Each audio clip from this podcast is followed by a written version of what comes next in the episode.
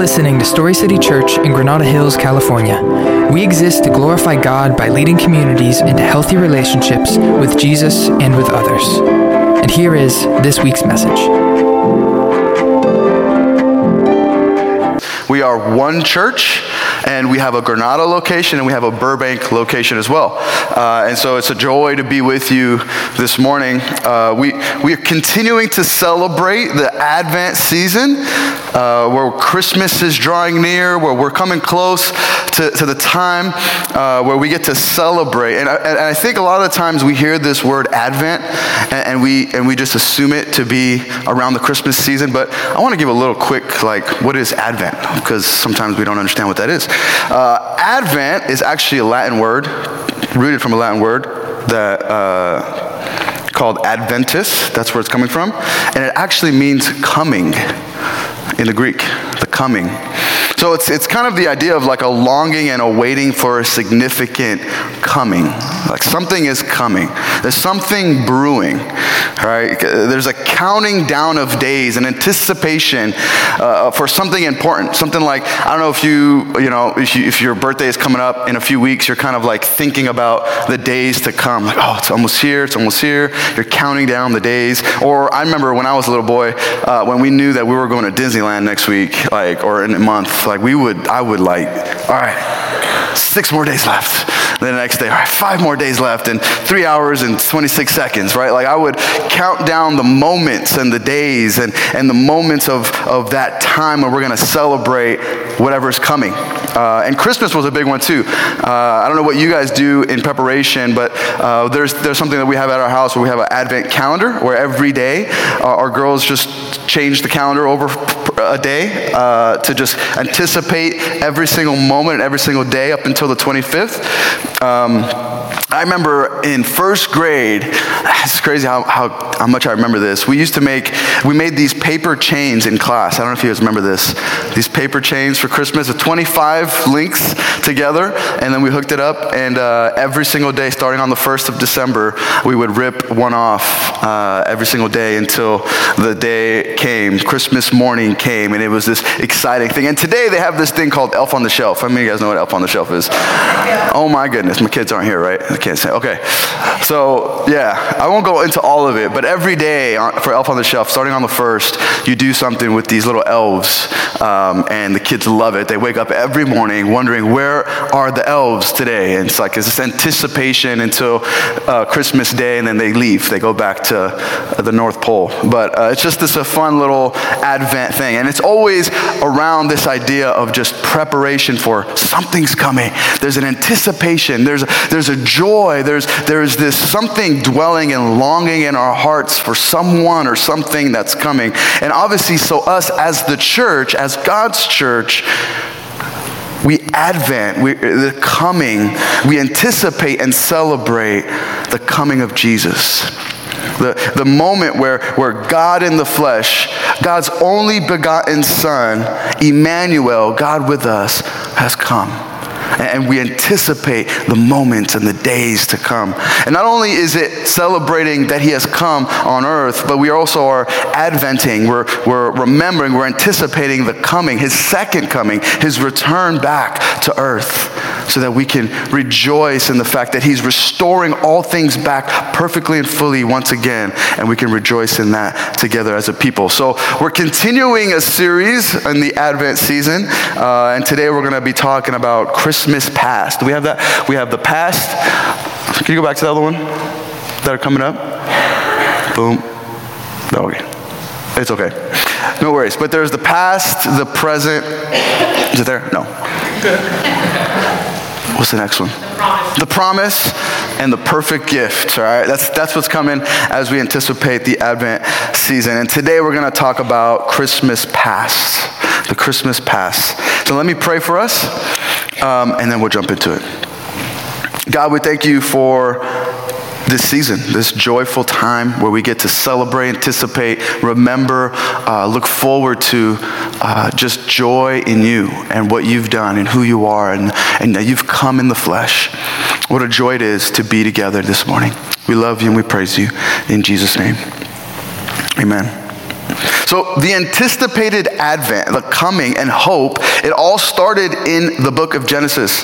In the beginning, from the get go. Last week, Was shared a little bit about that, about the prequel, about what's coming, that, that, that the, the, the fall was really the beginning of what was to come. When, when things didn't go as planned, when, when sin came into the world, God began the plan to restore all things back. God began the plan from the beginning. Genesis 3:15, right? It says, "He, the promised one, the promised seed that comes from Adam and Eve will be the redeemer that will strike the serpent's heel."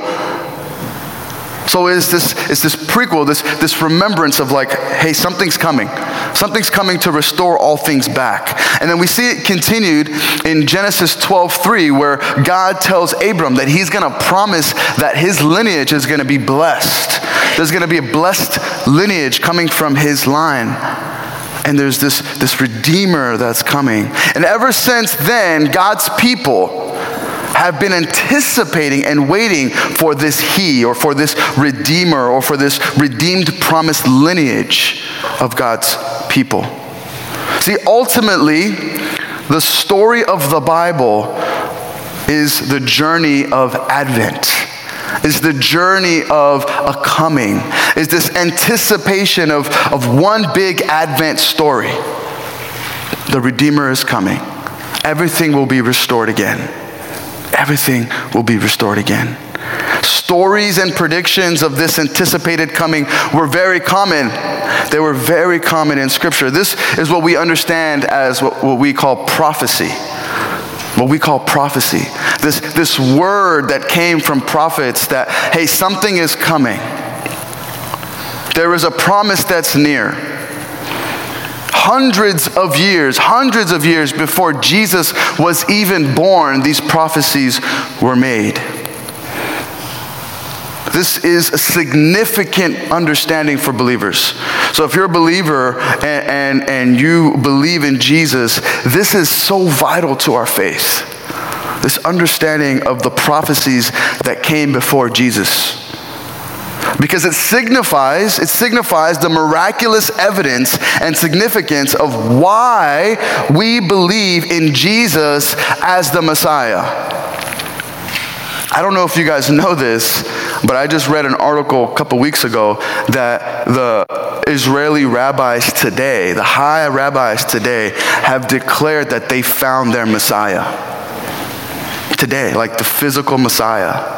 He's walking around in Israel. And they're saying, This is the Messiah we've been waiting for. They, they believe that this Messiah is, is this guy that just came um, and just is wandering around today. And the reality is, is throughout Scripture, Jesus even says, Be careful. There's going to be many false messiahs, many false that claim to be the Messiah. But the reality is, is this man that they claim to be the Messiah is not going to go on the cross and die for the sins of humanity. He's not going to resurrect from the dead. He's not going to be alive again and go up to the right hand of the Father. This is what was prophesied many years before Jesus' birth. This is a huge deal for us as believers to understand and grasp the importance. Sometimes it's hard for us to really grasp it or really dive into this prophecy or the, the books of the prophets because the reality is it's, it's a really dense reading in Scripture. The Old Testament and, and the books, uh, the 15 books, the, the, the, main prophet, the major prophets, and the minor prophets, there's 15 of them. Uh, and it's, it's hard. It's hard to walk through because the, the writings and the, and the poetry is very dense and the, and the imagery that they give is very confusing if you don't understand it in its context. Um, and so, it's very common for us as believers to not really understand the significance of what it is. So, biblical prophet, prophets, I hope I can give a little quick snapshot that can give us some little more palatable understanding of how important this is. The biblical prophets, sometimes we think of the word prophet, we think that they're fortune tellers. That's their role. They're fortune tellers. And that makes sense because uh, in a lot of cultures, that's a common word used for a fortune teller, prophet. But the biblical understanding of a prophet isn't a fortune teller. However, they do sometimes speak of the fortunes that are coming in the future for God's people. But that's not their main role. That wasn't their that wasn't their exact purpose. Prophets, they were actually Israelites who had a radical encounter with God. Like God met them where they were. And, and God commissioned them. He told them, hey, on behalf of me, you are going to speak my words.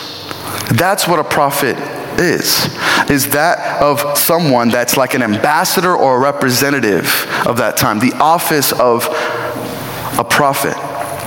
Is someone that was speaking for god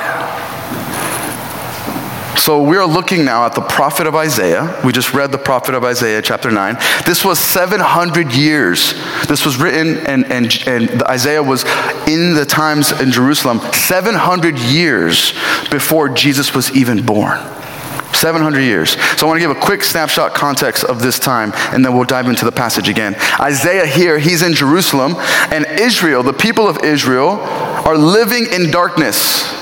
They're disobeying God. They're living in idolatry. They're worshiping idols. They're worshiping other things that is not God. And they're oppressing the poor. This is what's happening. And Isaiah is now addressing them in, this, in his writings, in his book. God speaks through Isaiah. He's warning them that they will be taken into captivity from the great nations of that time, which was Assyria and Babylon. He's telling them, be careful, because this is coming, and that they needed to repent, or else this was going to happen to them. This is what's happening. So they didn't really, you know, people at that time didn't really like the prophets because they were telling it like it was. They didn't like the prophets, and they didn't even sometimes listen to the prophets until, until what they said actually came to pass, and they're like, oh, wait a minute, we should listen.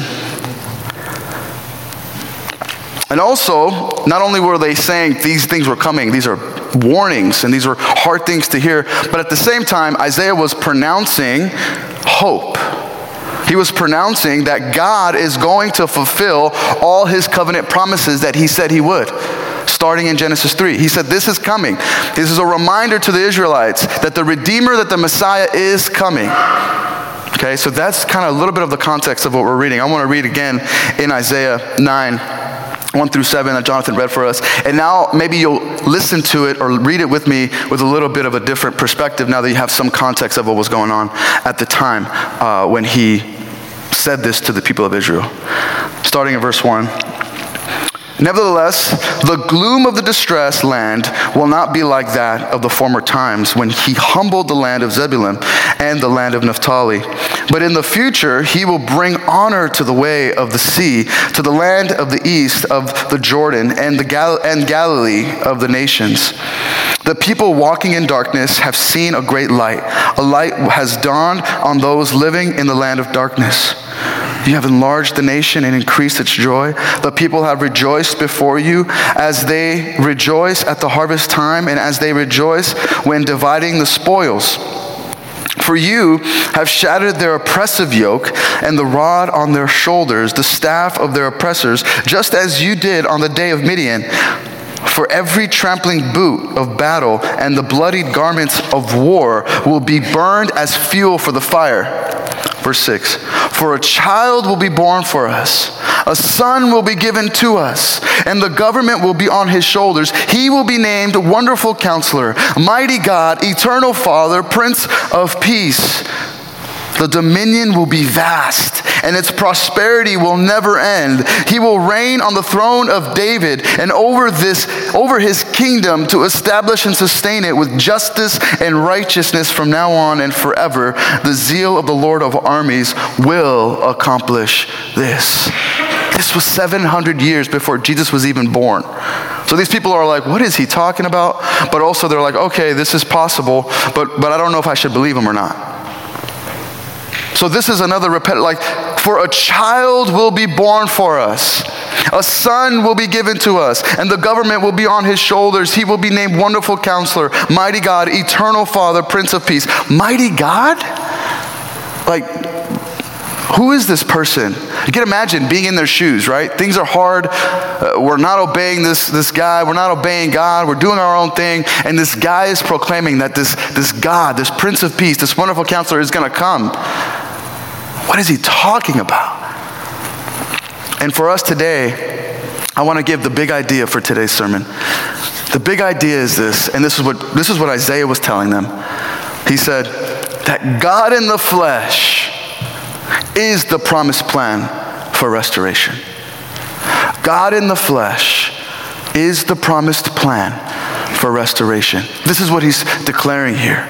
This is what he's declaring to us. It wasn't fulfilled yet at that time, but this is what he's prophesying. This is what he's declaring to them.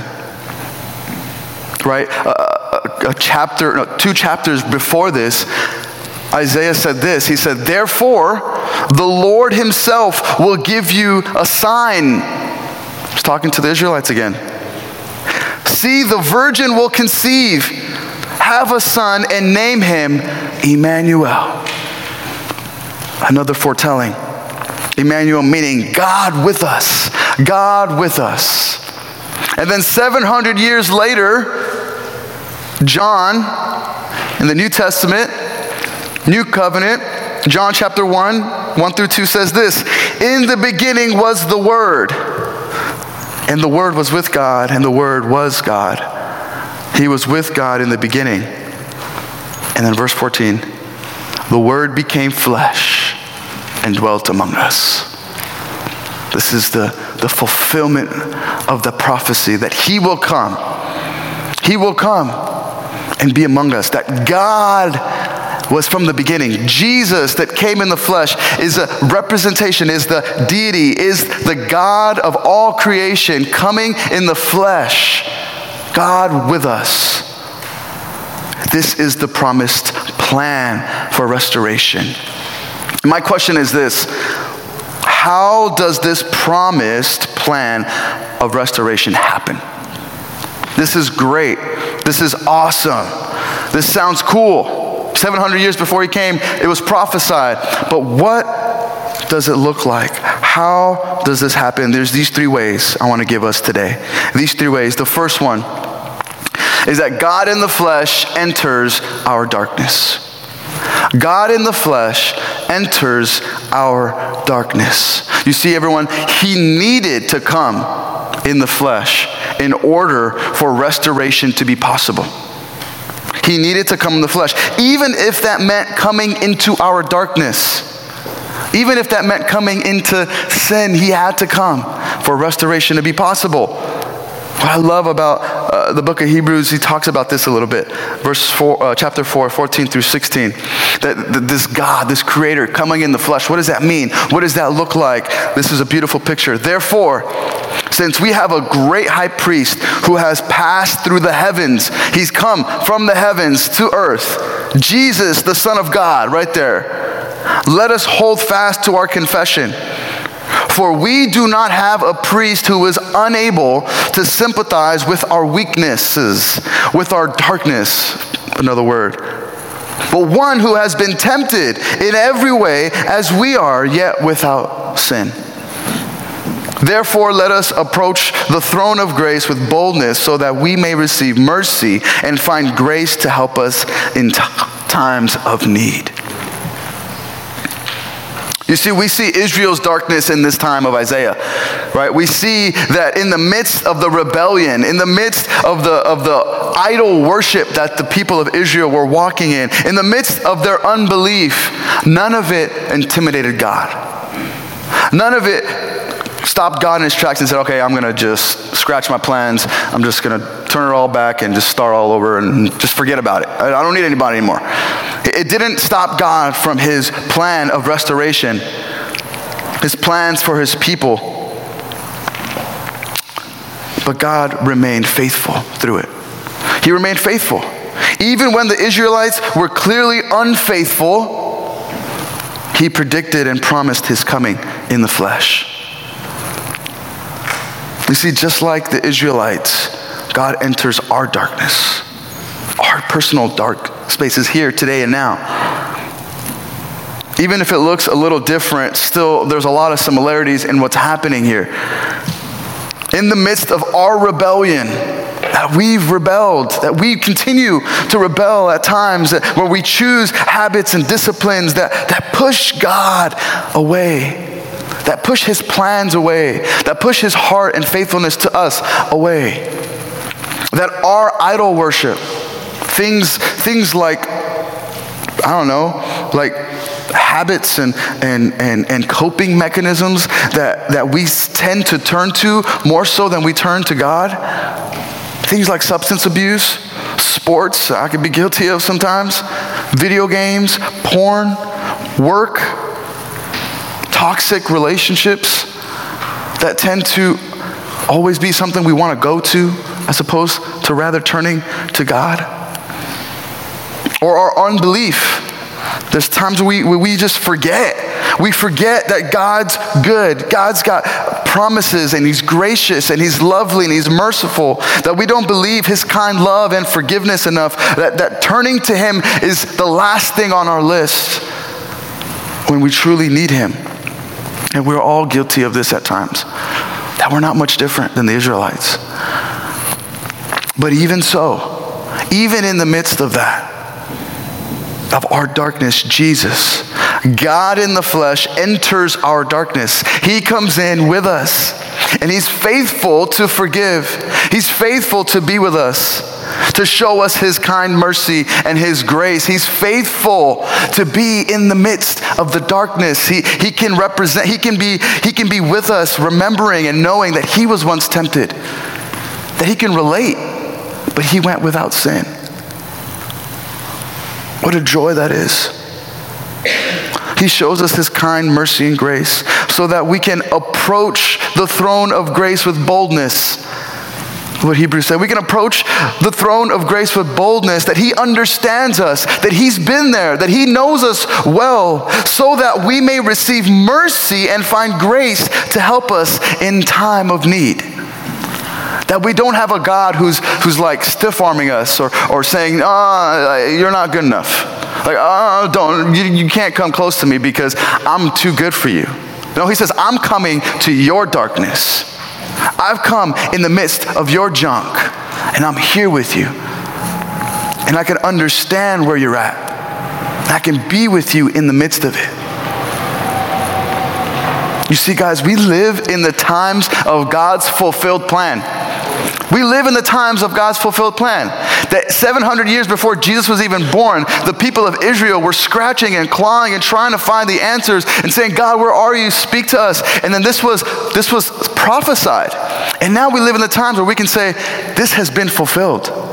That God in the flesh has come and that we can just gain the benefits of who God is and what He's done for us for those who believe. The redeemed plan has come. We are the redeemed for those who believe. What joy is that? You see, not only though does, does God meet us in our darkest places, not only does He come in the flesh in the darkness, there's also a second way. God in the flesh meets our physical need. God in the flesh meets our physical need as well. Isaiah 9, 3 and 4, we just read it. Right? This is, this is him prophesying, but this happens. This comes to pass. You have enlarged the nations and increased its joy. The people have rejoiced before you as they rejoice at harvest time, which is always the greatest time of year, harvest time. And as they rejoice, they are dividing the spoils. For you have shattered their oppressive yoke and the rod on their shoulders, the staff of their oppressors, just as you did on the day of Midian. He's saying, Be careful, there's going to be the, the time where you get oppressed by the, by the Syrians and the Babylonians, but be of good heart, be of good cheer. There's going to be a time where I redeem you from that, where I provide all that you need. Well, I take you from that. Well, I'll put you on a top of a hill and say, You will experience my blessings. I will bring them to you. Israel's physical needs get met. God's promise to Israel was a freedom from exile, rejoicing as much as the day of harvest, which is the day where, where all the goodness and the blessings from the land come. That the oppressive yokes of exile and slavery will be broken. He's promising them this. That the oppressors who would be defeated will be gone. And Israel will be freed, a free people enjoying the blessings of God. You guys, not only is that true for Israel, that's true for us. That our physical needs are met Paul says it well in 4, uh, Philippians 4:19. And this same God who takes care of me will supply all of your needs from his glorious riches, which have been given to us in Christ Jesus. See, just like God's desire for Israel to provide their needs, he desires to provide our needs as well. He desires to meet our needs, but don't be fooled by this understanding and this rubbish understanding of prosperity gospel. It's not this way where, where nothing bad will happen to you ever, or that you'll have everything you ever want if you just go get it, or that nothing will go bad. That's not what he's saying here. But he is saying, but just as an earthly father gives good gifts, how much greater will that of the heavenly eternal Father give good gifts to his child? How much more would he give good gifts to you? That he desires to provide your needs, even when it's hard to understand what's going on at the, at the moment. Even if it's hard to understand everything, he desires and promises to take care of us and take care of us well. See, but the reality is, as much as He meets our physical needs, the third and most important way that He restores all of humanity is this one. Number three, God in the flesh resolves our spiritual need. God in the flesh resolves our spiritual need.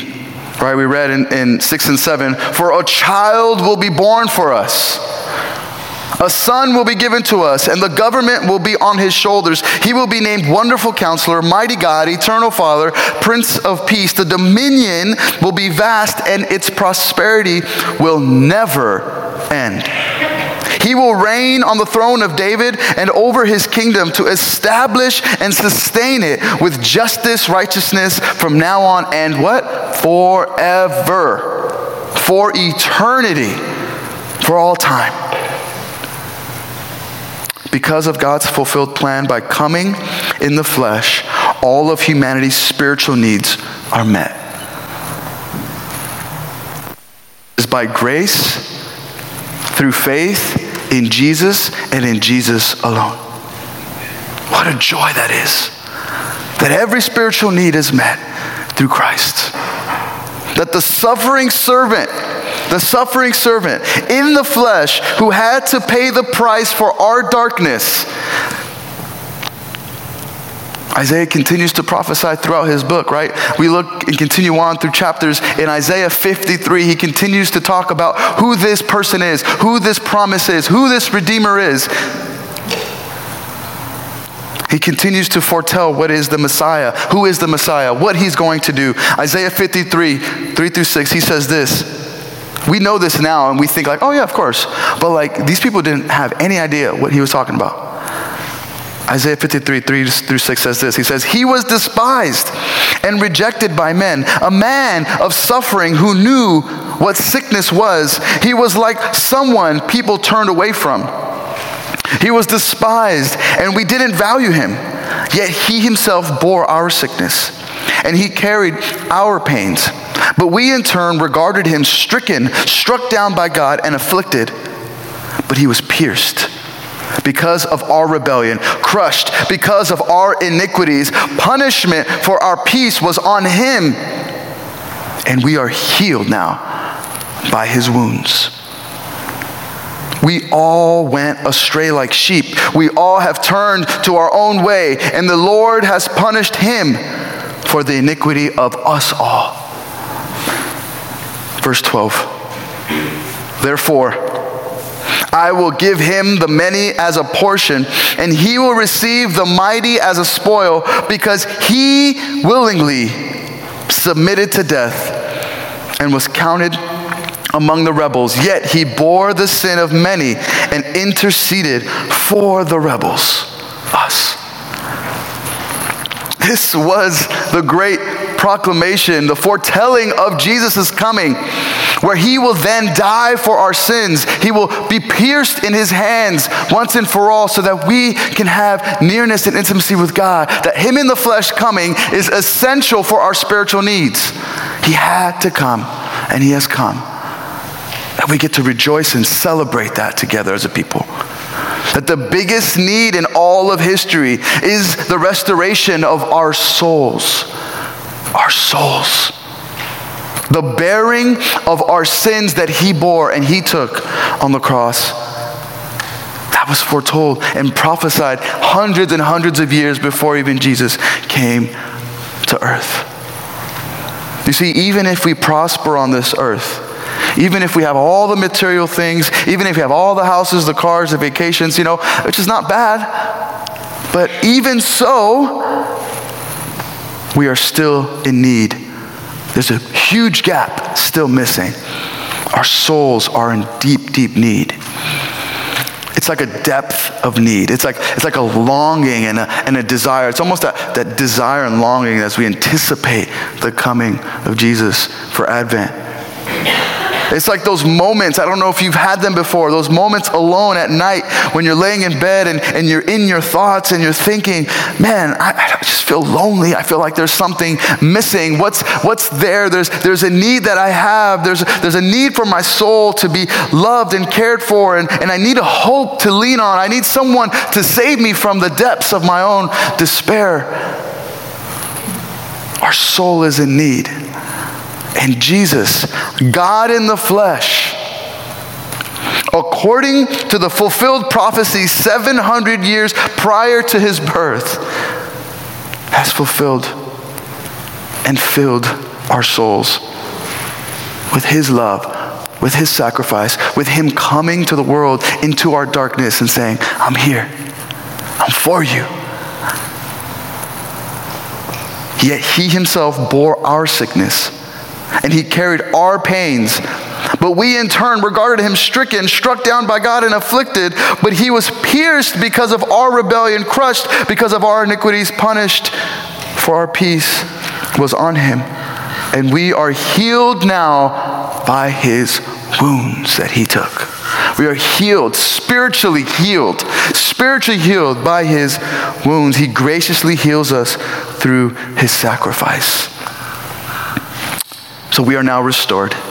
We are made new again. We have peace in our soul because of the fulfilled promise of God. We get to believe. We get to. Like this is not like a like an obligation. It's not something that's pushed on you. We get to believe in this truth and this promise that God fulfilled. And that's why we come and gather. That's why we go and proclaim it to the nations. That's why we say, guys, listen. This is amazing news. Jesus has come and he is coming. Prepare. Be prepared. This is why Jesus said, Be prepared. The kingdom of God is near. That's why he continued to say that. There is a joy and that we get to experience it here and now. And also, once again, when he returns. The anticipated Advent coming is something that we celebrate today. Thousands, thousands of years of hope of this Messiah to come is now here. It's fulfilled. It has been fulfilled in Jesus. That God in the flesh is the promised plan for restoration. That we are now restored with one another, we are now restored with Him, and that we can lean on Him for it all. Not that it'll all be perfect now, but when He returns, guess what? It will be. I want to close with this. Um, it's a cool little kind of devotional book for the Advent season called Come Thou Long Expected Jesus. And there's a section by Martyn Lloyd-Jones who says this uh, in regards to fulfillment of this great season of Christmas. And then I'll close this in prayer. He says this What God did when he sent his son into the world is an absolute guarantee that he will do everything he has ever promised to do. Look at, at, his, as, at it as if it's a personal sense that all things work together for good for those who love him. That's a promise. Or to them who are the called according to his purpose that is shared in Romans 8. But how can I know that this is true for me? Some might ask. The answer is the incarnation. That God has given the final proof that all his promises are sure. That he will that he is faithful to everything he has ever said. So that promise is sure for you. Whatever your state or your condition might be, whatever may happen to you, he has said that I will never leave you or forsake you. And he will not. He has said so. And we have absolute proof that he fulfills his promises. That he does not always do it immediately or in the way that we want or think. No, no, but he does it and he will do it. And he will never fail to keep his promises. Let me pray. God, we thank you. We are so amazed by your wondrous goodness, your coming Son, your, your Son Jesus, who has come in the flesh. You, God, have come to be with us in our darkest places, in our darkness, where you can understand us. And, and you were tempted, Jesus, here on earth. You can understand where we're at, where we're coming from, Lord. And you said that I want to be near. You said that you want to be near to us. You proved that by your coming. You proved that by your prophecy of hundreds of years before you came, and you came. You proved it to be that you don't lie to us. Even if it doesn't seem like it goes the way we want it to, it goes the way you do, and it's always way better than the way we want it. God, we thank you that we can rejoice in this season of Advent, that we can rejoice in this season of Christmas, that we can look at the past, that we can look at the history of our faith, and why we believe that you are the Messiah is because this is a miraculous thing that has happened throughout generations and generations that we can look back and say, wow, Lord, you continue to fulfill your promises till now.